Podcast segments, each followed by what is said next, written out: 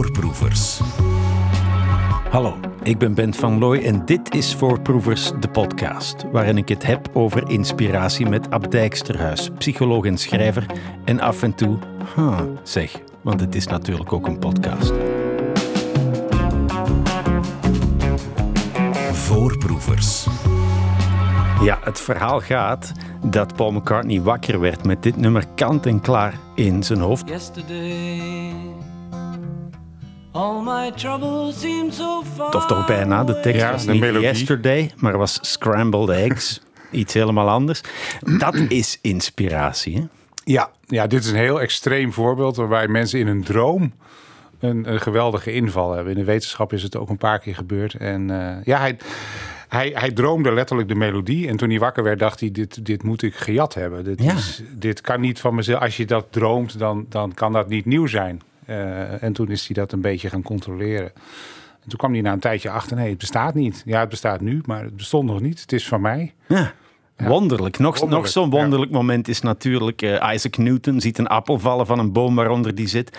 Een donderslag bij heldere hemel, een Eureka-moment. Ja. Hoe zou je dat als wetenschapper beschrijven?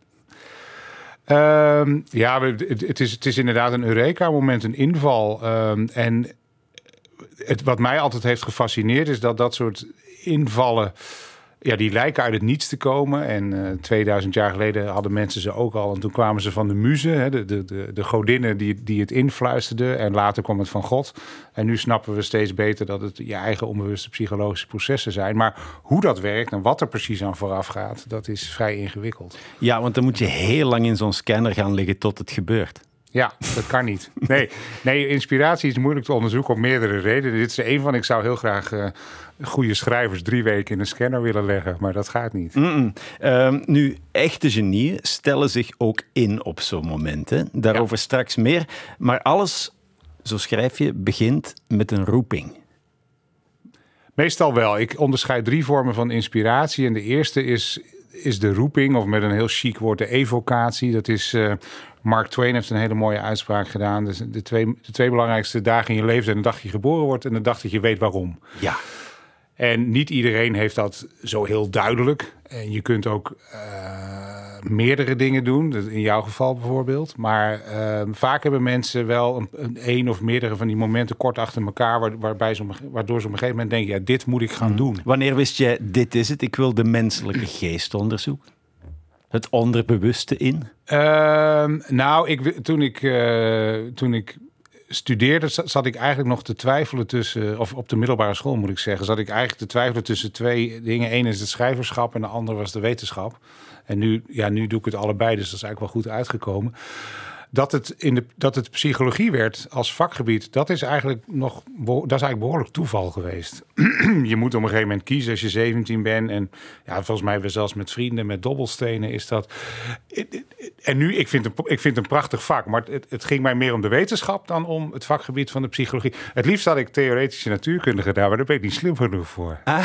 Dan moet je echt nog veel intelligenter Oké. Of nog intelligenter, dan moet je intelligenter zijn. Ja, ik weet het nog heel goed wanneer ik wist wat ik wilde doen. Ik was Ja? denk ik vijf, zes jaar en ik ging met mijn grootmoeder naar de carnavalstoet. En daar was een fanfare. En op een gegeven moment komen die blinkende trommels voorbij. Oké. dat, dat chroom van die, van die trommels en die klank zorgde ervoor dat ik op dat moment wist van oké, ik, ga, ik ga drummer worden. Ja. Ja. En dat is wel een luxe als je dat al weet op je vijfde. Nou, dat is een, een enorme luxe. Dat komt, dat komt heel weinig voor. Ben je meteen daarna gaan drummen? Ja, Ja. dat was het enige waaraan ik kon denken. Ja. Eh, nu, Victor Frankl, de grondlegger van de logotherapie, eh, dat, is, dat is iemand die eigenlijk op zoek gaat naar de zin van het leven. Ja. De, de reden waarom we hier zijn. Die zegt, wij hebben geen rust nodig, maar een doel dat ons betekenis geeft. En sommige van mijn vrienden, veertigers nu, weten het nog steeds niet. Heeft iedereen een roeping? Nou, ik vind dat heel moeilijk om te zeggen. Ik, ik ben geneigd om te zeggen van wel. Ehm, maar roeping is, is, je zou kunnen zeggen, is een, is, moet een soort match zijn tussen ja, jouw diepere verlangens en, en gevoelens en wat er en iets dat je meemaakt in de omgeving. Dus sommige mensen kunnen dat een paar keer in hun leven meemaken en andere mensen helemaal niet. Maar ik denk dat dat ook te maken heeft met het feit dat ze te, misschien te weinig op zoek gaan. Als je heel veel dingen probeert, als jij nooit een fanfare had gezien, is het misschien niet zo heel realistisch voorbeeld, maar dan was dat, dan was dat niet gebeurd. Ehm, maar het is wel zo, een, een vriend van mij is het wel eens vergeleken met dat kinderspeelgoed, waarbij je van die, van die blok, van die driehoekjes moeten dan door de Ja. driehoekjes geduwd worden. Dat voor sommigen is het misschien best heel erg moeilijk om te vinden. Kijk, een wetenschapper in mijn geval is ook niet zo moeilijk. Je kijkt op een gegeven moment naar films en dan zie je hem heel stereotypisch mannen met van die gekke grijze haren, zoals Tweetjasje. Een tweetjasje. En die, en die worden betaald om na te denken. Toen dacht ik, nou, ik was geen vijf, maar ik was misschien elf of twaalf. Ik dacht, nou, dat wil ik ook wel. Ja, je Ja. dacht, ik, ik, ik ben iedereen te slim af, ik ga gewoon nadenken en Ik zo. ga nadenken en een beetje af en toe een proefje doen. En dan word je, en dan dat is gewoon een vak. Oké, nu, de roeping is één ding. Ik ben zeven jaar, ik weet dat ik drummer word. Een drumstel is het enige waaraan ik kan denken. Dat is mooi, maar dat is niet genoeg. Wat moet ik doen om Phil Collins naar de kroon te steken? Nou, ik, ik, vind, ik, vind, eh, ik vind de muziek die jij maakt veel beter dan die van Phil Collins.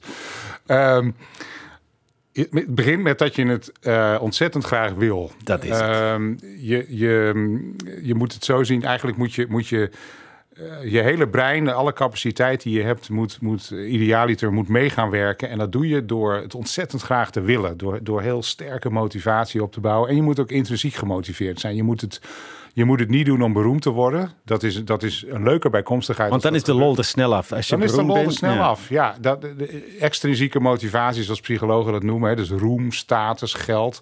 Dat eet als het ware de intrinsieke motivatie op als je niet oppast. En dan, dan, dan hou je het niet zo lang vol. En intrinsieke motivatie is zeg maar de kunst voor de kunst. Je doet het omdat je het graag doet. Om het ding zelf. Ja, je, de, zoals, zoals Johan Cruijff, onze, onze beste voetballer, zei... eh, als je gelukkig wil worden, moet je iets doen waar je gelukkig van wordt. Een typisch Cruyffiaanse uitspraak. Maar dat is het wel. Je moet het leuk vinden om te doen. Je moet het leuk vinden om jezelf te verbeteren. Je moet jezelf elke keer wel uitdagen en nieuwe doelen stellen. Maar gewoon het feit dat je met iets bezig bent... en dat je merkt dat je vorderingen maakt... is vaak voldoende voor intrinsieke motivatie. Ja, ik ken veel hobby-gitaristen die heel goed, eh, die heel graag spelen, maar dat maakt ze nog geen Johnny Greenwood. Je moet ook echt hard werken.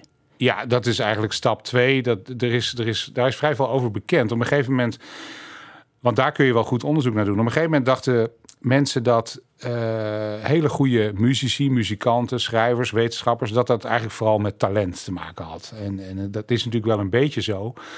Maar het is vooral heel hard werken. Er is een hele mooie studie gedaan in, in, eh, in het conservatorium van Berlijn. En hebben ze drie groepen eh, studenten met elkaar vergeleken. De, de, de, de, de allerbeste, volgens de leraren. Een soort middengroep. En een groep die werd opgeleid eh, niet om echt violist te worden, maar om docenten te worden. En die, die zijn weer wat minder. en toen eh, gingen ze van alles meten over die, van, van die drie groepen. Ehm, en er bleek eigenlijk maar één verschil te zijn uiteindelijk. En dat is hoeveel uur ze hadden geoefend tot aan hun achttiende. De, de laagste groep kwam iets van tot 3500 en dan de middengroep tot 5500 en de, en toen, en, en de, de beste groep tot 7500. En toen keken mensen bijvoorbeeld ook op een andere manier naar iemand als Mozart, die eigenlijk vanaf zijn derde door zijn vader gedrild is om, om eh, een muzikant te worden. Iedereen, iedereen dacht het is een wonderkind, want hij heeft een absoluut muziek gehoord. Absoluut muziek gehoord weten we inmiddels ook. Dat kun je gewoon kinderen aanleren. Ja, En maar zal wel sneller zijn Wolfgang zat achter de piano in plaats van te gaan voetballen. Ja, precies. Precies. Ja, het was ook een waardeloze voetballer. Daar herken ik iets in, vrees ik. Eh, je zegt transpiratie is inspiratie. Ja, ehm, het, het, het leuke van inspiratie is, dus het is, het is een mooie tegenstelling. Dus mensen die, die zelf eh, daar weinig mee te maken hebben, die wensen eh, kunstenaars en, en muzikanten en schrijvers vaak veel inspiratie toe. Terwijl de, de schrijvers en de kunstenaars en de wetenschappers zelf, die hebben vaak best een hekel aan die term. Ja. Transpiratie, inspiratie. We hebben het erover met hoogleraar Ab Dijksterhuis. Hij schreef er een heerlijk boek over. Voorproevers. We hebben het over jouw nieuwe boek eh, Inspiratie, Ab. Maar eh, je schrijft ook romans. Eh, waarom? Voelde je ineens ook zo'n bliksemschicht van ik moet dit doen? Nou, ik, ehm, ik zei eerder al, toen ik, toen ik op de middelbare school zat, heb ik echt getwijfeld tussen wil ik nou schrijver worden of wetenschapper. En toen heb ik voor de wetenschap gekozen. Ik, ik denk omdat het makkelijker is. Het is. Je moet wel hard werken, maar het pad dat je af moet leggen is, is redelijk vaststaand. En ik heb het denk altijd bij schrijvers, ja wat doen schrijvers? Die schrijven een roman en dat wordt afgewezen door een uitgever. En Tuurlijk. schrijven er nog één en die wordt ook weer afgewezen. En dan zitten ze huilend thuis. En ehm, toen ben ik op een gegeven moment... eh, benaderd om een boek te schrijven door een uitgever. En eigenlijk op basis van mijn wetenschappelijke carrière. Eh, Mari Spijkers van Prometheus zei weer daar niet gewoon een boek over Ja, schrijven. want dit boek is een, is een wetenschappelijk boek in zekere zin, maar leest ook echt als een trein. Hè? Dankjewel. Ik, ik snap dat ze jou bellen, ja. Ehm, ja, nou ja, goed. En, eh, en, maar de- en dat, dat eerste boek, dat, eh, dat leerde mij dat ik schreef van... Dit is gewoon, eh, het is inderdaad ontzettend leuk om met een boek bezig te zijn. En toen ben ik blijven schrijven. En nu... nou ja, en toen, heb ik, toen dacht ik inderdaad van ik ga andere genres proberen. Ja. Dat is ook wel een van de... ehm, een van de dingen die, die ik beschreef, bespreek in het inspiratieboek, eh, in, on- onder, onder transpiratie vooral. Je moet, je moet jezelf eigenlijk elke keer nieuwe doelen stellen. Je moet elke keer andere dingen blijven doen. Dan Als het te comfortabel wordt, wordt het niks. Ja, dus, dus, niet, dus ik, ik ben dan ook niet iemand die in één genre blijft hangen. Ik heb ook reisboeken geschreven Ja. en een kinderboek. En we gaan wel zien wat het allemaal wordt. Ja. Eh, van wie is deze uitspraak? Tijdens het schrijven had ik soms het idee dat ik geblinddoekt op een paard zat zonder te weten waar ik zou uitkomen. Geblinddoekt op een paard. Ja, ik, het, hij komt me wel bekend voor, maar ik kan het niet. Ik, Is ook gewoon Ab Dijksterhuis zelf. dat zelf? Ja, over, dat over, zelf? jou, over jouw roman. Ja. Oké. Ja, ja. Wat maakt dat je op zo'n moment dan toch doordoet? Ver- vertrouwen dat, dat uiteindelijk ook dat je dat ook al zit je geblinddoekt op een paard, dat dat toch wel ergens eh, heen gaat. Dat je dat je eh, dat het dat het op een gegeven moment wel weer op een op een pad komt. Je, je moet, maar ik vind het ik vind het het is voor mij wel een verschil hoor. Als ik eh, populair wetenschappelijk schrijf, dan heb, ben ik niet zo onzeker. En als ik zie dat iets niet goed is, dan weet ik gewoon dat het niet goed is en dan gooi ik het weg. Terwijl bij een roman, ja ik ben dan ook veel gevoeliger voor wat andere mensen daarvan vinden. Bij dit boek, en dat klinkt een beetje patserig, maar ik weet gewoon dat het goed is. Ik moet ook wel zeggen, ik, ben, ik, ik heb hier 14 jaar eh, aan gewerkt. En ik, Je hebt niet- research gedaan. ik heb de research gedaan. Ik ben een paar keer weer gestopt, omdat ik denk, nee, het is niet goed.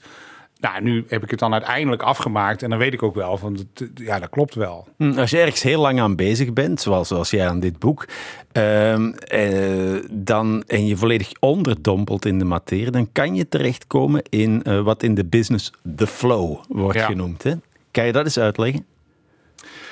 Ehm, ja, flow heeft eigenlijk meerdere betekenissen. Eén is, de belangrijkste is denk ik dat je, dat je, eh, dat is tijdens het creëren of het schrijven zelf. Hè. Je, je ziet dat mensen over het algemeen ehm, rituelen hebben en, en bepaalde omstandigheden creëren om, ehm, om inspiratie op te wekken. Om eigenlijk die, die stroom vanuit het onbewuste eh, te, laten, te laten lopen. En als je dat ervaart, dan, dan heb je echt de flow. En, eh, en er zijn ook wel momenten dat het wat minder goed gaat. Maar dan gebeurt er echt iets in je hersenen. Ik, heeft, heeft dat te maken met onbewust denken? Dat je in die flow Ja. bent en dat je eh, eigenlijk een soort van, ja, op, op, op, op een mentale trip zit, waardoor je niet echt met het hier en nu bezig bent. Maar Ja. dat het zeg maar Ja, vanzelf. je sluit je helemaal af van de omgeving. Je zou, je zou het zo kunnen zeggen, je hebt aandacht. En normaal is je aandacht minimaal deels gericht op de omgeving. En soms zelfs helemaal gericht op de omgeving.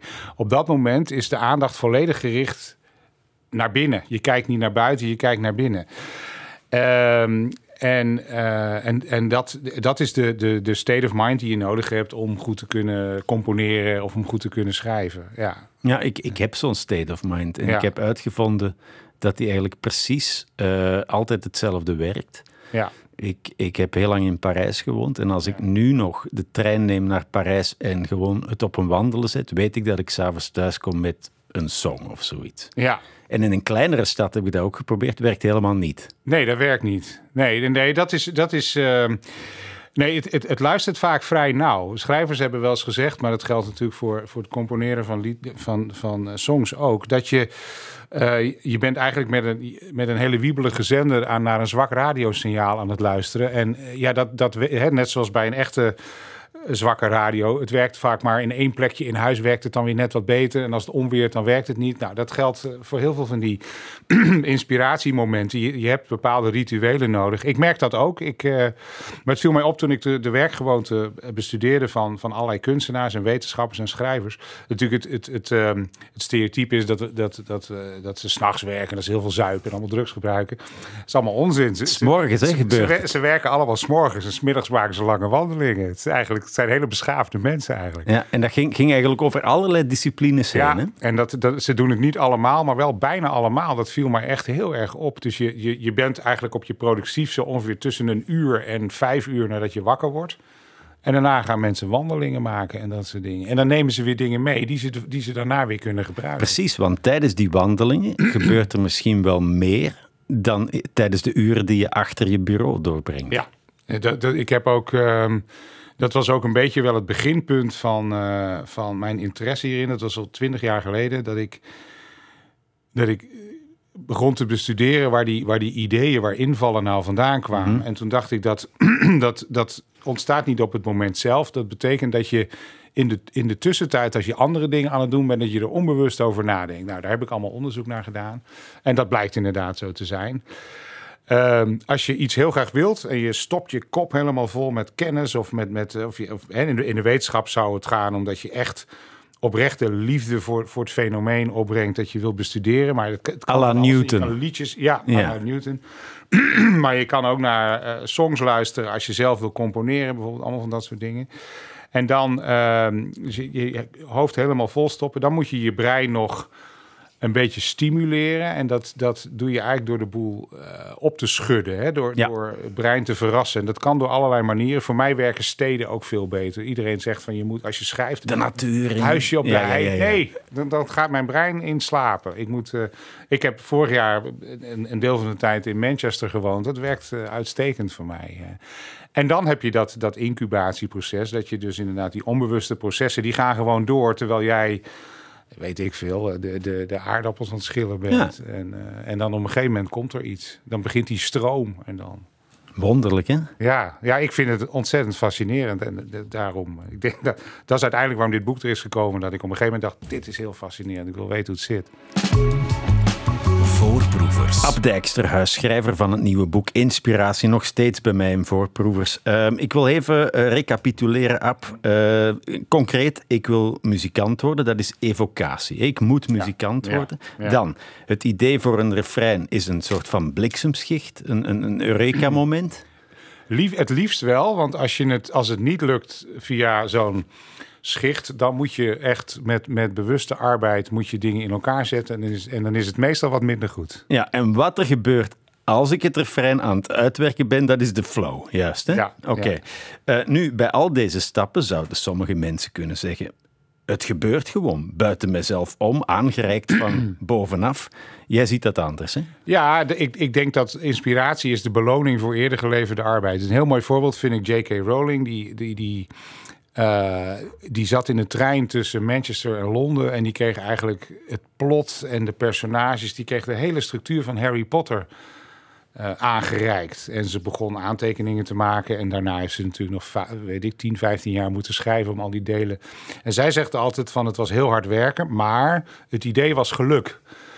En ik snap dat je dat denkt, zeker omdat dit ook een heel extreem voorbeeld is van zo'n Ja, prachtige dat is een vrouw met wie het niet noodzakelijk heel goed ging en die krijgt ineens een soort eh, eh, ja, succesreeks in haar hoofd gedumpt. Ja. Maar ik heb ook, eh, nee, ik vertelde net al, ik heb vorig jaar een deel van de tijd in Manchester gewoond. Ik heb ook wel eens in de trein van Manchester naar Londen gezeten. Nou, bij mij gebeurde er niet zoveel. ik dacht, ik ga zitten en ik krijg ook eh, Ja. Harry Potter deel 2. Nee, en- maar als je, als je je beter in haar verdiept, dan zie je wat er, wat er gebeurt. Ze wilde dolgraag schrijver worden. Ze had al meerdere dingen geprobeerd. Ze had zelf een aantal dingen gelezen die wel enigszins verband hielden. Maar- Dus dat is geen... Dat is geen toeval. Ehm, je, je zoekt het op. Inspiratie kun je tegemoet lopen. Je kunt het zelfs met, met, met gespreide armen tegemoet rennen. Alleen, ja, de een, bij de een eh, gaat het wat extremer dan bij de ander. En je, weet, je kan ook niet het, het moment altijd precies. eh, Soms heb je wel eens een moment. Ja, soms lukt het niet. ja. En, en ja, dat, dat kan natuurlijk ook. Maar je kunt het tot op zeker. Je kunt het behoorlijke hoogte kun je het afdwingen. Oké, in het boek staat ook een hele mooie anekdote over de grote Goethe. Die wilde zoveel opnemen als hij kon verwerken, maar hij hield zich niet bezig met de afvaldag van het huisvuil. Nee, Bana- dat is- banale dingen of dingen die Ja. er niet toe deden, eh, werden opzij geduwd. Dat is, dat, is, ehm, dat is mooi, vind ik. Je hebt, ehm, als, je, als je leest over mensen die heel veel bereikt hebben. En ook omdat er niet zoveel wetenschap is naar inspiratie, omdat het helemaal moeilijk is, heb ik vooral heel veel biografieën zitten lezen, wat op zichzelf alweer inspirerend is, geen straf. Maar dan valt eigenlijk op dat mensen die heel veel bereiken, die vallen niet alleen op door wat ze doen, maar vooral ook door wat ze niet doen. En ze zijn, altijd valt het woord focus en altijd, altijd, ze zijn eigenlijk soms een beetje monomaan of zelfs ronduit asociaal. Ze houden zich niet bezig met dingen die ze niet interesseren. Eigenlijk staat alles in het doel van wat ze willen bereiken. Heel egoïstisch zou je kunnen ja, zeggen. best nou egocentrisch op zijn minst. En, ehm, en, en, eh, en dan hebben ze vaak nog één eh, iets wat ze een soort hobby die, die, die eigenlijk ja, vooral voor het incubatieproces is. Dus lange wandelingen maken. Maar je kan ook Einstein die speelde viool. Eh, een hele beroemde natuurkundige die, eh, die, die ging één dag in de week tuinieren bij een vrouw die niet eens wist dat, dat de Nobelprijswinnaar Bragg haar, haar heg elke keer knipte. En dat is het wel zo'n beetje. Heel veel meer doen ze over het algemeen niet. Ze houden zich niet bezig met dingen die niet direct eh, in dienst staan van hun doel. Ja, monomanie. Ja, en sommigen zijn natuurlijk heel extreem. Newton, Newton schijnt twee keer in zijn leven gelachen te hebben. Hij is 84 jaar geworden. En hij is ook als maagd gestorven op zijn 84. ja, dat, Ja. Zo extreem hoeft het voor mij nou ook weer niet. Maar Nee, het, monomanie is van alle tijden. Een heel mooi voorbeeld uit onze tijd is, is, is die eh, monomane schrijfmaniak van een Marieke Lucas Rijneveld. Hè, en het levert wel op, zeg je Ja. in je boek. ja, zeker. Ja, ja ik, vind, ik vond het mooi dat zij in een interview op een gegeven moment werd... Ze werd gevraagd naar de liefde. En toen zei ze, ja, de taal is mijn liefde. En ik denk niet dat er op dit moment... eh, dat zei ze heel... Dat zei hij, moet ik zeggen. Ja. eh, heel monter. Ehm, maar ja, er was op dit moment geen, geen extra ruimte. En dat vond ik heel mo- een hele mooie manier om dat uit te drukken. Dat je, je, je kiest voor iets en eh, ja, dat heeft, nog, dat heeft consequenties. Ja, ik ben eigenlijk best jaloers op van die monomane genieën. Je leven wijden aan iets heel specifieks. Eh, je zei net, ja, ik ben wetenschapper, maar evengoed schrijver. Ik vind het ook heel moeilijk om je op één ding te concentreren. Ja. Eh, maar ik vind het wel belangrijk dat het geen hobby wordt of zo. Het moet wel voor echt zijn. Ja. Eh, is, is, is, is dat een goede houding om in het leven te staan? Ja, dat denk ik zeker. Ik, ehm, ik denk uiteindelijk dat je. ehm, dat als je grote doelen stelt en die, die intrinsieke doelen en die streef je na, dat je ook gelukkiger bent, omdat, je, omdat, je, eh, omdat het je leven zin geeft. Hè? Het, het, het, het, het geeft je leven een duidelijke, een duidelijke lijn, een duidelijke structuur. Alles past in een bepaalde.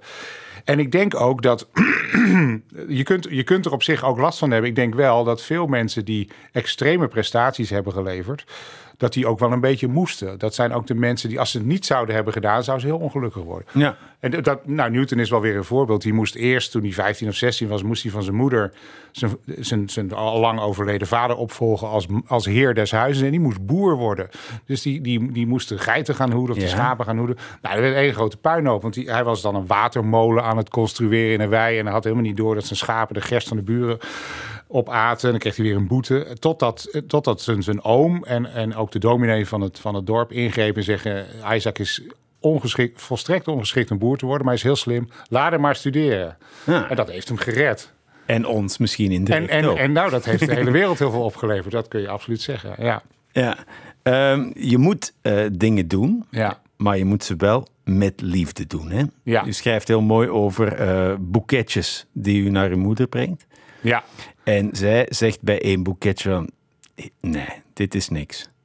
Nee, ik, ik was om, ik, altijd als ik naar mijn moeder ging, vanaf het moment dat ik eh, uit huis was, nam ik bloemen mee. En zij was ook de dochter van een bloemist.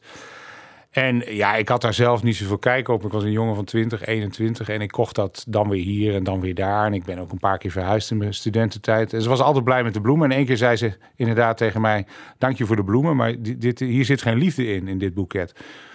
En dat heb ik altijd onthouden, omdat ik ehm, zelf ook wel... de- ik heb het idee dat je dat bij eten bijvoorbeeld in restaurants Ja, proeft. zelfs bij iets eenvoudigs als frietjes. Hè? Je Ja, voelt onmiddellijk, precies. deze zijn gemaakt met liefde. Ja, het gaat niet om friet versus een, een drie sterren menu. In beide gevallen kan het met en zonder liefde gemaakt zijn. En ehm, ja, dat gebruik ik in mijn boek om aan te geven dat, je, dat mensen die extreme prestaties leveren, die, die werken kei en keihard over het algemeen. En dat levert ze dan weer inspiratie op. Ehm, en daar is liefde voor nodig. Als je, als je het niet leuk vindt, hou je dat niet vol. Klopt. Ehm, nu, eh, voelen wij wanneer een dichter geïnspireerd was en wanneer die gewoon hard gewerkt heeft? Ja, hè? Ja, dat, dat voelen we zeker. Ehm, daar, daar zijn wel echt experimenten mee gedaan. Dat, proef, dat deelnemers, gewoon studenten, die moesten in een laboratorium een gedicht schrijven. Ehm, vrij ongebruikelijk experiment, maar dat doen mensen dan wel. En dan wordt er gevraagd in hoeverre voel je geïnspireerd. En, een, en, en lezers die later die gedichten lezen, die halen dat er vrij goed uit. Je, je voelt of iets geïnspireerd is of dat het eigenlijk met veel, ja, veel bewuste frustratie. Even, en eh, een heel mooi voorbeeld is ook een dichter die ooit, eh Hausman, die, die maakte een wandeling en die wilde een sonnet schrijven. En de eerste strofe viel hem zo in. Toen de tweede, toen nam hij een kop twee, thee, ging hij wandelen. De derde strofe. En toen stopte het, maar hij moest nog één strofe. Daar heeft hij drie kwart jaar over gedaan. Gewoon allemaal enigszins op hetzelfde niveau Precies, en het was nog net niet eens op hetzelfde. Die vond hij zelf. Ja, dat is eh, het- je, je onbewuste en ook die inspraak kan ook verschrikkelijk eigenwijs zijn. Dat is ongelooflijk, hè? Ja. Ja. Voorproevers. Radio 1. De muze uit haar hol lokken. Kan dat? Ja, dat, dat, dat kan ehm, tot, eh, tot op behoorlijke hoogte. We hebben natuurlijk een aantal dingen gehad. Je moet het heel graag willen. Je moet keihard werken. Je moet je, je, moet je, je brein eh, in beweging zetten. Je moet, je moet jezelf eigenlijk stimuleren. En dat betekent dat als je... Ja, schrijvers moeten lezen, maar je mag ook naar theater, je mag ook muziek luisteren. Mensen die, eh, muzici die moeten naar andere muziek luisteren, die moeten ook lezen. Je moet, je moet een, een, nieuw decor Ja. werkt heel goed. Voilà, Dus laten we daar eens bij beginnen, Ja, bij reizen. reizen. Je hebt ook een reisboek geschreven, Wie Ja. niet reist is gek. Dat is ook een pleidooi voor de reis als een soort van eh, schop onder de kont. Ja, absoluut. Ik moet wel zeggen, ik heb dat boek in 2016 geschreven. En toen, toen we eigenlijk nog niet wisten dat... Dat, Dat we heel lang niet gingen reizen. Nee, en ook dat, dat vliegreizen toch wel heel slecht zijn voor Ja. het milieu en zo. Dat was eigenlijk, het kwam er allemaal net voor. Dus, dus, eh, maar goed, eh, maar het heeft, dat klopt. Het heeft absoluut een, ehm, een, een hele goede... eh, een hele duidelijke functie. Het, het schudt als het ware de kussens van je brein op. Je, Mhm. Het wordt weer frisser. Je, moet, je ziet nieuwe dingen, waardoor je brein ook allerlei nieuwe verbindingen moet maken. En dat ehm, reizen of naar een naar- tijdelijk ergens anders gaan wonen en dat met een, met een open geest doen, heeft een enorm goede invloed op, eh, op inspiratie. Het, niet, vaak niet meteen, het heeft even nodig. Maar op een gegeven moment, ik heb zelf altijd wel dat ik, als ik goede ideeën heb voor een nieuw boek of een nieuw verhaal, want ik schrijf ook wel verhalen bijvoorbeeld. En vroeger met vooral met de wetenschap, met wetenschappelijk idee, dat is altijd op reis of net daarna. Ja, ja raar hè? Ja, Ja. Ehm, nu, eh, ja, nog even over dat beruchte tweespan. Hè. Inspiratie, transpiratie. ja, Transpiratie hebben we graag, want dat is iets concreets. Daar kunnen we trots op zijn. ja. Terwijl inspiratie is een soort gratis cadeautje van de muze.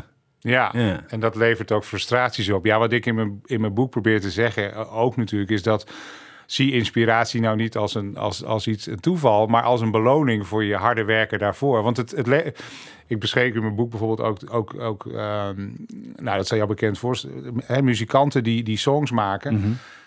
En het komt nogal eens voor dat je beste, of in ieder geval je meest beroemde song, dat is zo'n beetje de, degene die het snelst in elkaar is gedraaid. Altijd, is- Altijd. ja, ja, ja, jij, ja. Nou, jij weet er nog meer van dan ik, dus dat is mooi om te horen. Maar, en soms vinden mensen dat best frustrerend. Soundgarden was een mooi voorbeeld. Hè? Chris Cornell, die, die, die het eigenlijk helemaal niet zo leuk vond dat hij altijd maar Black Hole Sun moest zingen. Want toen zei ja, dat hebben we in een kwartier in elkaar gedraaid. Ja, dat, eh, En dan ja, krijgt hij toch het meeste applaus daarvoor.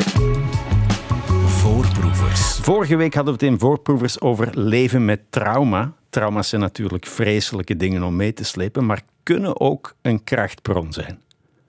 Hè? Eh, je schrijft daarover in je boek. Marco Pierre White, die bekende Engelse chef met zijn eh, warrige krullen, Ja. eh, ziet zijn moeder ineenzakken als hij zes is. Ja, er zijn wel, er zijn wel redenen om aan te nemen dat, ehm, dat, dat vroege trauma's ertoe leiden dat, dat mensen nog gemotiveerder zijn om, ehm, ja, om, om succesvol te worden. Om in ieder geval iets heel goed te kunnen. Marco Pierre White is inderdaad een prachtig voorbeeld. Zijn moeder overleed toen hij zes was.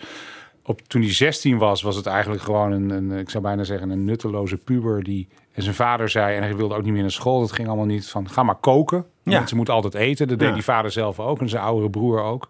Misschien wel twee van zijn oudere broers. En hij zei, it was like stepping in a jewelry box. Hij kwam voor het eerst een professionele keuken binnen en hij vond het helemaal geweldig. Nou, en toen is hij ehm, eh, is die zelf gaan koken. Op zijn achttiende was hij zo'n beetje de beste pastry chef van Engeland. Op, op zijn, eh, hij was nog maar begin twintig toen hij zijn eerste ster kreeg. Was de jongste twee en drie sterren.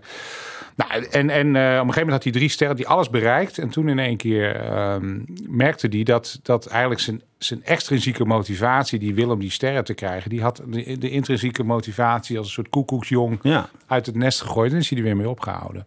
Maar het heeft hem in die tijd wel, wel eh, denk ik, door, dat, door, door ehm, het geholpen met het verwerken van een trauma, zeker. Verwerken of weglopen? Ja, het is weglopen. Je zult Ja. het uiteindelijk, en dat heeft hij later ook gedaan, daar heeft hij ook wel over gepraat. Maar ik, ik, eigenlijk denk ik, kijk, of je nou in alle gevallen geldt, of je nou een hele gelukkige jeugd hebt gehad zonder problemen, of een, of een trauma eh, hebt, eh, en, en een, een minder gelukkige. In beide gevallen geldt, als je als je, je je roeping vindt en kiest voor een, voor een leven met veel inspiratie, ben je gelukkiger dan als je dat niet zou doen. Precies, zo wou ik ook eindigen. We moeten op een positieve Ja. noot eindigen. Ja, ja. Eh, Je Dat trauma heb je. Ja, Ja. ja. Ja, daar kun je van weglopen. Je kunt het ook gebruiken. Je kunt het gebruiken, zeker. Ja. Je kunt, je kunt vanuit een woede iets prachtigs maken. Ja, en, en ik, ja, vanuit een woede of soms moet je wachten tot een wond. Het is makkelijker om te schrijven over een litteken dan over een wond. Maar, maar als je, je, kunt daar, je kunt ook het schrijven zelf eh, therapeutisch toepassen. Ja, zeker. Je kunt daar vaak heel veel mee. Nog één metavraag, Ab. Als je, zoals jij, precies weet welke processen zich in je brein afspelen, kan zoiets als inspiratie je nog echt overvallen? Of denk je dan, ah ja, nu gebeurt er dit met de dopamine in die eh, of die cortex? Ehm, nee, ik, kan, ik heb dat altijd wel goed kunnen scheiden. De- Het kan mij nog absoluut. eh, er hebben mensen ook wel eens gevraagd vroeger, als, als hè, mijn studententijd, ook de jaren daarna. eh, eh, heel stereotypisch Nederlands. We bloden heel veel. Dan zei ze. Kun jij nog stoned worden? Want je weet precies hoe het werkt. Nou ja, ja hoor, dat lukt wel. Dat is geen enkel probleem.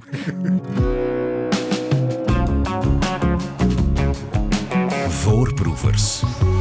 Oké, gelukkig komt er dan eh, binnenkort nog een nieuw boek. Ab Dijksterhuis, enorm bedankt om het allemaal te willen komen uitleggen aan deze voorproever. Inspiratie, een scherp geschreven boek dat leest als een TGV, ligt nu in de boekenwinkel. En het is voor iedereen, hè, Ab? Het is echt voor iedereen. Ja.